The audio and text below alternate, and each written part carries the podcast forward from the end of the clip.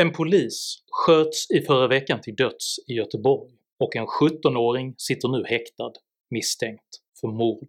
17-åring gripen för polismordet i Göteborg. Detta vidriga dåd har många förfärliga konsekvenser. Först och främst för den mördades familj och närstående. Sedan för den polismakt som förlorat en kollega på ett bestialiskt vis. Och ytterst för hela Sverige som rättssamhälle. Hur blev det så här? Vad kan man göra åt det? Och vad blir egentligen konsekvenserna för ett samhälle som inte längre är förmöget att upprätthålla ett våldsmonopol? Jag heter Henrik Jönsson och jag är en oberoende libertariansk entreprenör och samhällsdebattör. Om du uppskattar mina filmer får du förstås jättegärna stötta mitt produktionsarbete, men denna vecka vill jag framförallt be er som inte redan gjort det att stötta insamlingen till förmån för den mördade polisens efterlevande. Denna vecka talar jag om samhällskontrakt, socioekonomi och om straff. Själva ordet “polis” är grekiska och betyder både stad, medborgare och gemenskap. En attack på polisen är således en attack på hela samhället, och att mörda en polis innebär att man även försöker förgöra hela samhällets sammanhållande kraft. Under snart ett kvarts sekel har den svenska våldsspiralen accelererat. Redan i och med de bestialiska polismorden i Malexander för 22 år sedan höjde medierna sina dramatiska röster om skotten rakt in i den svenska sommaridyllen och politikerna svarade att lagarna måste ses över och statsminister Göran Persson fastslog att gränsen var nådd. Möjligen nåddes gränsen så tillvida att man sedan helt enkelt valde att stegvis flytta denna gräns framför sig. För starka ord och beslutsamma utfästelser av denna typ har under ett kvarts sekel missbrukats så illa att de inte längre betyder någonting alls för medborgarna när en politiker lovar krafttag, att försvara det öppna demokratiska samhället eller påstår att man ska knäcka gängen. För efteråt händer ingenting som på allvar påverkar Sveriges kriminalitetsutveckling. Istället delar man då och då upp brottskategorier under nya rubriceringar och betonar att anmälningsbenägenheten kan ha gått upp trots att allt tyder på att antalet brottsanmälningar tenderar att falla i samhällen med låg brottsuppklarningsgrad. Samhällskontraktet är det begrepp som beskriver överenskommelsen mellan medborgare och statsmakt. Denna överenskommelse vilar ur ett ekonomiskt perspektiv på stordriftsfördelar. Medborgarna accepterar beskattning i utbyte mot ett enhetligt försvar upprätthållandet av lag och ordning och överenskomna infrastrukturella allmännyttigheter som är svåra eller dyra att finansiera som individ. Detta samhällskontrakt innebär också att medborgarna frivilligt måste ge upp sitt individuella våldskapital och istället lita till statsmaktens så kallade våldsmonopol. Om staten misslyckas med att hålla sina medborgare trygga bryts detta samhällskontrakt vilket gradvis sänker medborgarnas vilja att betala skatt eftersom de istället finner sig tvingade att finansiera sin egen trygghet. Först görs detta genom försäkringar, sedan med larmsystem och vaktpersonal, och slutligen bygger fler och fler individer upp ett eget våldskapital. Denna erosion av samhällskontraktet är organisk, spontan och drivs av en fallande tillit som inte kan dämpas oavsett hur många gånger någon säger sig vilja knäcka gängen. För det rationella egenintresset förhåller sig nämligen till de hot och maktstrukturer som det möter i verkligheten, inte till ideologiska föreställningar och demagogi. Att vi är fast beslutade och inte ge gängen en millimeter. Sverige är ett samhälle som under lång tid vilat på en mycket hög grad av tillit och befinner sig ännu på plats 5 i Europa efter Finland, Danmark, Island och Nederländerna. Detta enligt tillitsbarometerundersökningen vid Ersta Sköndal Bräcke högskola, vilken baseras på siffror från Statistiska centralbyrån. Över perioden 2009 till 2020 har dock tilliten fallit i ungefär 60% av de undersökta kommunerna. Och på frågan hur Sveriges barn kommer att ha det om 20 år säger flest svarande “sämre än vad jag har idag”. Denna utveckling, där staten förlorat kontrollen över rivaliserande våldskapital till den grad att samhällskontraktet bryts, kallas ibland systemhotande brottslighet.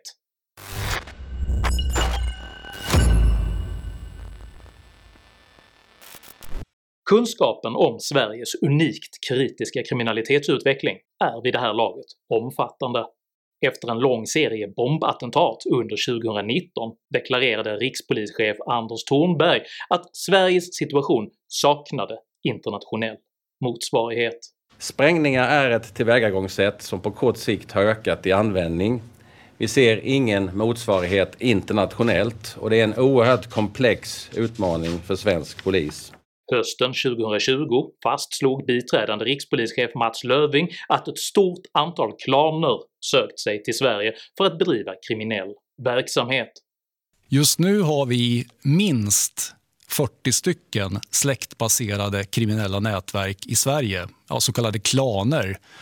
De har kommit till Sverige, påstår jag, enbart med syfte att organisera och systematisera kriminalitet. I maj i år publicerade Brottsförebyggande rådet en rapport som visade att Sverige har högst antal dödsskjutningar per capita av 22 jämförbara länder inom EU.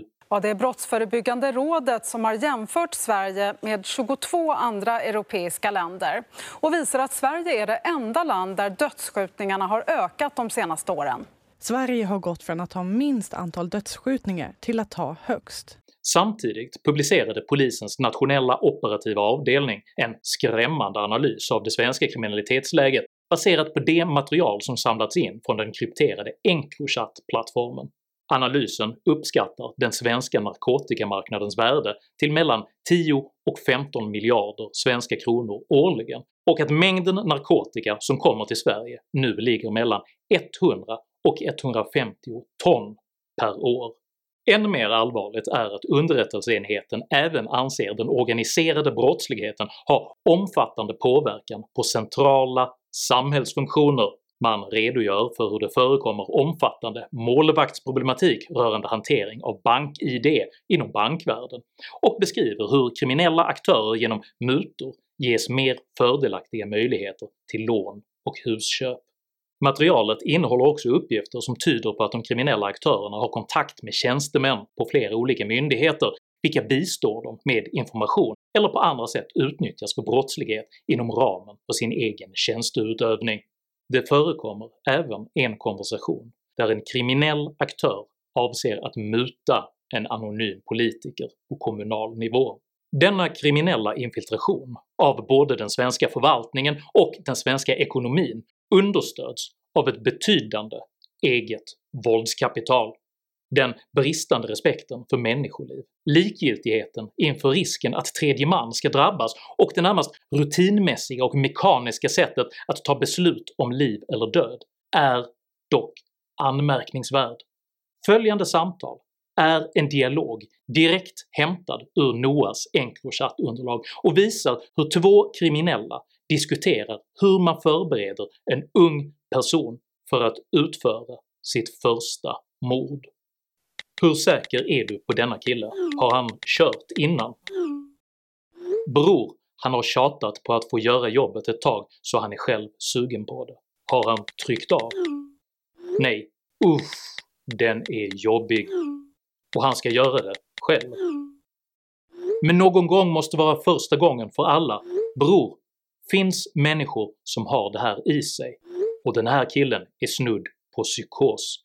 Jag tror han får jobbet gjort. Ja bror, men när vi var yngre, vi tog alltid i Göteborg med oss folk en gång och de fick vara med och se eller vara med och trycka efter att vi tryckt. Det är jättesvårt att göra det själv första gången, så du vet. Men du måste prata rätt med han. Du måste förbereda han mentalt. Har gjort det i en månad nu. Att ha en ordning där unga män på detta sätt tränas upp för att ingå i ett kriminellt våldskapital är inte bara en utmaning av våldsmonopolet, det är systemhotande på riktigt.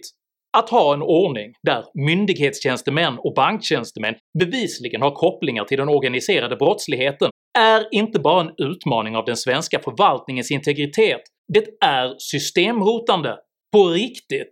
Och att ha en ordning där politiker bevisligen står som måltavla för mutor och korruptionspåtryckningar är inte bara en utmaning av den svenska demokratin, det är systemhotande. På riktigt! Mordet av polismannen bör därför betraktas som del av ett större mönster där samhällsfunktioner och statsmakt på allt fler plan utmanas.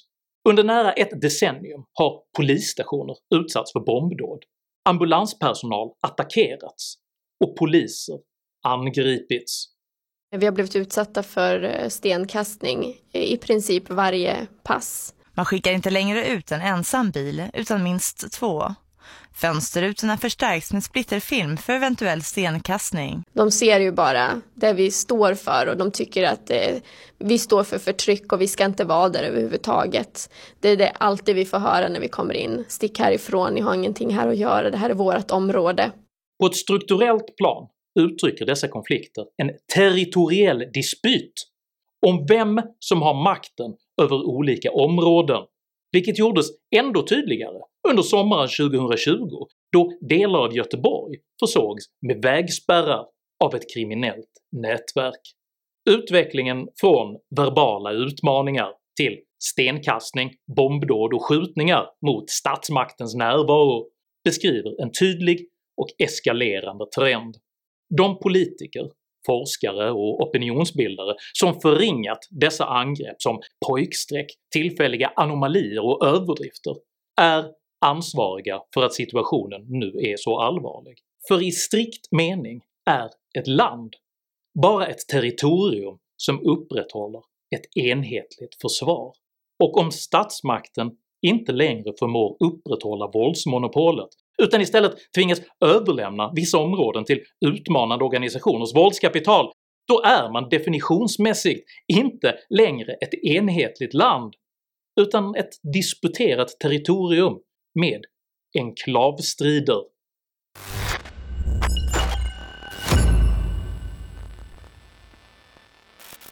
Den nobelprisbelönade teoretiske fysikern Albert Einstein lär en gång ha fastslagit att definitionen av vansinne är att upprepa samma sak om och om igen och samtidigt förvänta sig ett annorlunda utfall.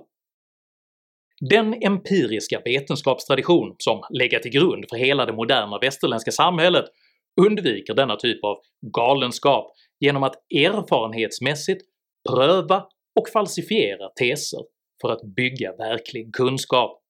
Viljan att pröva och falsifiera sina teorier är vad som har gjort denna metod framgångsrik, för till skillnad från i förväg uppställda teorier, filosofiska resonemang eller a priori-kunskap är man som empirist beredd att förkasta sina egna uppfattningar om de visar sig vara felaktiga. Ur detta perspektiv framstår den svenska samtidskulturen empiriskt bristfällig så tillvida att benägenheten att idka självkritik är obefintlig. Delvis kan denna attityd naturligtvis förklaras på politisk grund. Folkvalda beslutsfattare har starka drivkrafter att framställa sig själva, sina beslut och sin ideologi som framgångsrika med förhoppningen att kunna bli omvalda. Benägenheten att öppet falsifiera sin egen politik är därför mycket låg. Men ansvarsfrågan är större än så, för oviljan att självkritiskt granska Sveriges slutsatser, beslut och resultat genomsyrar hela befolkningen, från medier till tjänstemän och aktivistiska medborgare. Föreställningen om att Sverige är världens främsta land, den humanitära stormakten som kommit längst i frågor om jämlikhet och moral framstår ofta viktigare att upprätthålla än att kritiskt utvärdera resultaten av Sveriges beslut i dessa frågor. Det saknas helt enkelt vilja att neutralt och självkritiskt erkänna att Sveriges allt mer uppenbara misslyckanden inom både skola, krisberedskap, integration och brottsbekämpning till stor del beror på oss själva. Detta är på inget sätt ett försök att relativisera eller kollektivisera ansvaret för det begångna mordet, för ytterst är ansvar alltid individuellt, men ansvaret för att en systemhotande situation där denna typ av händelser förekommer ligger på samhället i allmänhet och på våra politiker i synnerhet. I partistyrelsens uppdrag till den här arbetsgruppen så pratar vi inte på det sättet. För varningssignalerna har varit många, tydliga och närvarande under mycket lång tid. Jo, men det är ju ganska naturligt i, med den här snabba förbindelserna med broöverfarten och tågförbindelserna. Det är ju betydligt närmare kontinenten och det är ett oerhört flöde här eh, med trafik in och ut. En perfekt storm av oansvarigt hanterad segregation, migration och integration har under decennier etablerat enklavsamhällen med klanstrukturer, fristående rättsskipning och eget våldskapital, samtidigt som polis, socialtjänst och andra myndigheter inte har beretts slagkraftiga redskap för att hantera en situation som man inte önskat kännas vid. Ja, bakgrunden håller vi fortfarande på att försöka reda ut. Uh, så det har jag inget jag kan gå ut med. För den svenska modellen betraktar nämligen individen som ett oskrivet blad vars innehåll alltid blir en solidarisk och produktiv medborgare om staten bara ser till att genom redistribution tillhandahålla rätt socioekonomiska förutsättningar. Man väljer således att ösa pengar på problemen i form av bidrag, stöd, coacher och projekt och betraktar kriminella som offer i behov av vård och hjälp i högre grad än som samhällsvaror.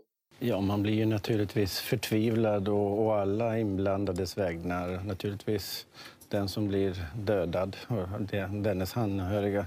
Men också för en enskild ung kille som begår en sån här förskräcklig händelse. Va?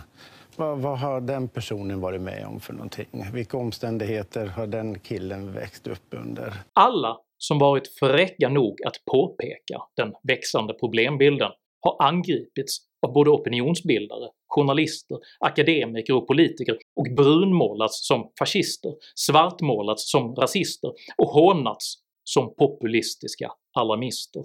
Eftersom Sverige var bäst i världen likställdes kritik av Sverige med att angripa godheten själv. Konsekvensen av att förtränga obehaglig information leder i förlängningen till vad som inom psykologin kallas maladaptivt beteende, vilket i korthet kan beskrivas som utvecklandet av beteendestrategier som försvårar konstruktivt handlande. De som drabbats hårdast av Sveriges förnekelse är det stora flertalet hederliga invandrare som hamnat i utsatta områden vilka nu präglas av fattigdom, dåliga studieresultat och kriminella organisationer som rekryterar områdets ungdomar. Sammanfattningsvis kan man konstatera att den svenska kulturens antirasistiska engagemang i både politik och media primärt har förvärrat livet för just invandrarna. Vanliga människor som försöker försörja sig själva och sin familj, driva restauranger, kvartersbutiker och frisörsalonger som utpressas av kriminella ligor. Vanliga individer som tvingas förhålla sig till lokalt genomdrivna morallagar och regler. Vanliga individer som förråtts av ett brustet samhällskontrakt för att bilden av det perfekta Sverige ansågs vara viktigare än att ta ansvar för problemen i det verkliga Sverige.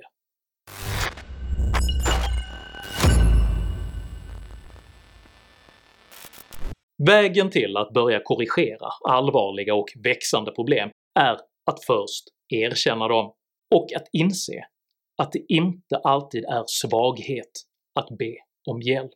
Och Sverige omgärdas faktiskt av denna hjälp på samtliga sidor om vi är beredda att ta emot den.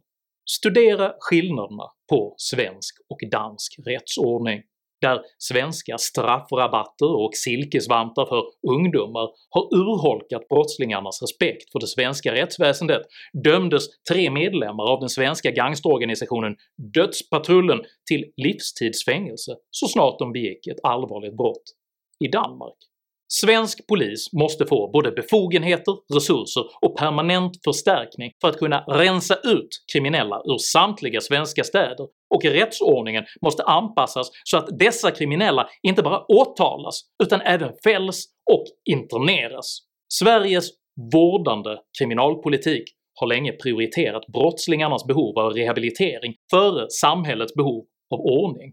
Det är nu hög tid att ompröva kriminalpolitikens samhällsroll och betrakta internering av farliga kriminella som ett skydd av det fria samhället i högre grad än som ett vårduppdrag gentemot brottslingen. Sveriges ensidiga konsensus bland både sociologer och kriminologer om att socioekonomiska faktorer, åtgärder, program och redistribution i allt större omfattning ska lösa Sveriges problem måste nu ifrågasättas, utmanas och kompletteras med slutsatser från andra länder som framgångsrikt har kämpat tillbaka eskalerande våldsbrottslighet. För floskler om att krossa gängen och att försvara det öppna samhället räcker inte längre för att hålla samman samhällskontraktet. Ordens tid är sedan länge förbi och det krävs nu konkret handling med mätbara resultat och direkt samhällsnytta så det ja. spelar ingen roll om man säger släktbaserade nätverk, eller klaner eller maffia? Fast eller? Alltså, du hör vad jag säger nu. Ja. Det vi inriktar oss på det är kriminella människor som använder familjen och släkten som en plattform för att begå brott. Det räcker för mig. Är det då någon som tycker att vi behöver definiera och namnge det här på ytterligare sätt eller så, det är helt okej, okay, men jag kommer inte fokusera på det eftersom det inte genererar tillräckligt med konkret medborgarnytta. En polis är död. Som svenska medborgare sörjer vi honom, och vi hedrar vår poliskår för det farliga och otacksamma arbete de gör för att skydda vårt samhälle. Men även en annan polis är under angrepp. Den polis som för grekerna utgjorde hela vårt samhälle. Och det är värt att försvara. Tycker du att konkret handling är viktigare än stora ord i en tid präglad av kris? I så fall tycker jag att du ska dela den här videon med dina vänner, och om du uppskattade min film så kan du även prenumerera på denna kanal här nedanför. Har du egna erfarenheter av svensk kriminalitetsproblematik? Dela i så fall gärna med dig av dina upplevelser i kommentarsfältet här nedanför. Jag uppskattar all respektfull kommunikation. Tänk dock på att alltid vara artig jag accepterar inte aggression, personpåhopp eller rasism i mina idédrivna kommentarsfält. Tack för att du som kommenterar respekterar detta. Jag heter Henrik Jönsson och jag ger min djupaste respekt till Sveriges ordningsmakt. Tack för mig och tack för att ni har lyssnat.